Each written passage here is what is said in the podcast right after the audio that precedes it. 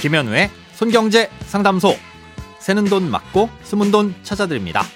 오늘은 청약시 주택 기준에 대한 사연입니다.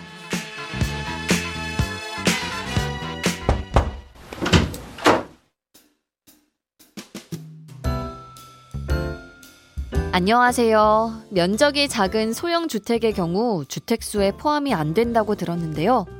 주택수에 포함되지 않는 소형 주택의 기준이 궁금합니다. 제가 지금 현재 시점에 주택수가 어떻게 되어 있는지 정확히 알 수 있는 웹페이지나 정부 기관이 있을까요? 지방의 부모님으로부터 상속을 받은 농촌 주택이 있는데요. 이 농촌 주택이 주택수에 포함이 되는지 안 되는지 확인을 하고 싶은데 어디에서 알아볼 수 있을지 궁금합니다. 오늘은 청취자 김남표 님이 보내주신 사연입니다. 아, 우리나라에서 새로 지어지는 아파트를 분양받기 위해서는 청약을 거쳐야 하고요. 기본적으로 주택을 소유하고 있으면 청약에서 대부분 배제됩니다. 예, 하지만 건축물 대장이나 등기부 등본상엔 분명히 주택이라고 돼 있는데 이 청약 제도에서는 이걸 주택으로 보지 않는 경우가 있습니다. 예, 첫 번째로 소형 주택과 소형 저가 주택에 해당될 경우입니다. 예, 소형주택은 말 그대로 면적만 보는데요. 전용 면적이 20제곱미터 이하인 주택이고 그 주택의 가격은 얼마이든 상관이 없습니다. 소형 저가주택은 소형이면서 가격도 저렴해야 하는데요. 전용 면적은 60제곱미터 이하이면서 수도권에 있는 주택의 경우 공시가가 1억 3천만 원, 그 외 지역은 8천만 원 이하여야 합니다. 아, 이런 주택을 보유하고 있는 경우 청약을 신청하려는 아파트가 공공주택이냐 민영주택이냐에 따라 달라지는데요. 공공주택에 청약을 할 땐 소형주택을 해당 세대에서 딱 한 채만 보유하고 있을 경우에만 무주택으로 인정해 줍니다. 아, 민영주택에 청약을 할 땐 소형주택을 보유하고 있을 경우 특별공급과 일반공급 모두 청약이 가능하고요. 소형 저가주택을 보유하고 있는 경우엔 일반 공급에만 청약이 가능합니다. 좀 복잡하죠? 아, 그런데 이 기준도 곧 바뀔 예정입니다. 음, 지난 9월에 나온 부동산 대책에 포함되어 있던 내용인데요. 앞으로는 공공주택이든 민영주택이든 이 소형주택이라는 기준으로 통일을 하게 되고요. 음, 이때 소형주택의 정의는 전용 면적 60제곱미터 이하이면서 주택의 공시가가 수도권은 1억 6천만 원 이하, 그 외 지역은 1억 원 이하의 주택이 해당됩니다.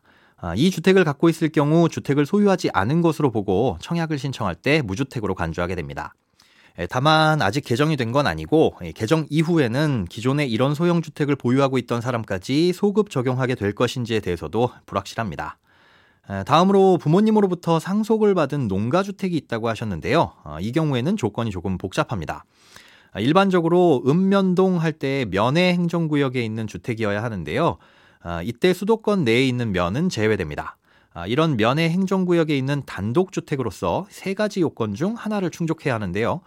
첫 번째는 사용 승인 이후 20년이 경과했거나 두 번째는 면적이 85제곱미터 이하인 경우 그리고 마지막으로 소유자의 최초 등록 기준지 어, 예전 말로 하자면 본적지에 있는 주택을 부모님이나 배우자로부터 상속받은 경우에 해당돼야 합니다.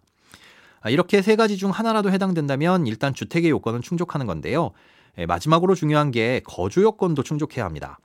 예, 반드시 그 주택에 부모님이 거주하고 계시던 상태에서 상속을 받았거나 아, 상속을 받은 주택이 아니라면 소유권 이전 후 본인이 그 주택에 거주를 했던 이력이 있어야 합니다. 예, 그리고 나서 다른 주택 건설 지역으로 이주를 해야만 무주택으로 인정을 받습니다. 예를 들어 A라는 지역에 농가주택을 보유하고 있다면 그 집이나 혹은 A 지역에 있는 다른 주택에서 거주하고 있어서는 안 되고 다른 지역으로 이사를 해야만 무주택으로 인정을 받을 수 있다는 뜻입니다. 아, 이외에도 무주택으로 보는 경우들이 더 있긴 한데요. 청약홈 홈페이지에 들어가셔서 로그인을 하시면 건축물 대장, 부동산 거래 내역, 재산세 정보 등을 통해 주택 소유 여부를 확인할 수는 있지만 앞서 말씀드린 요건들을 충족하는지는 자동으로 알려주는 시스템은 없어서 불편하지만 청약홈 콜센터를 통해서 확인을 꼭 하셔야만 합니다.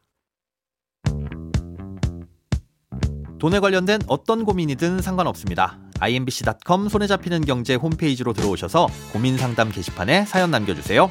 새는 돈 맞고 숨은 돈 찾아드리는 손경제 상담소. 내일 다시 만나요.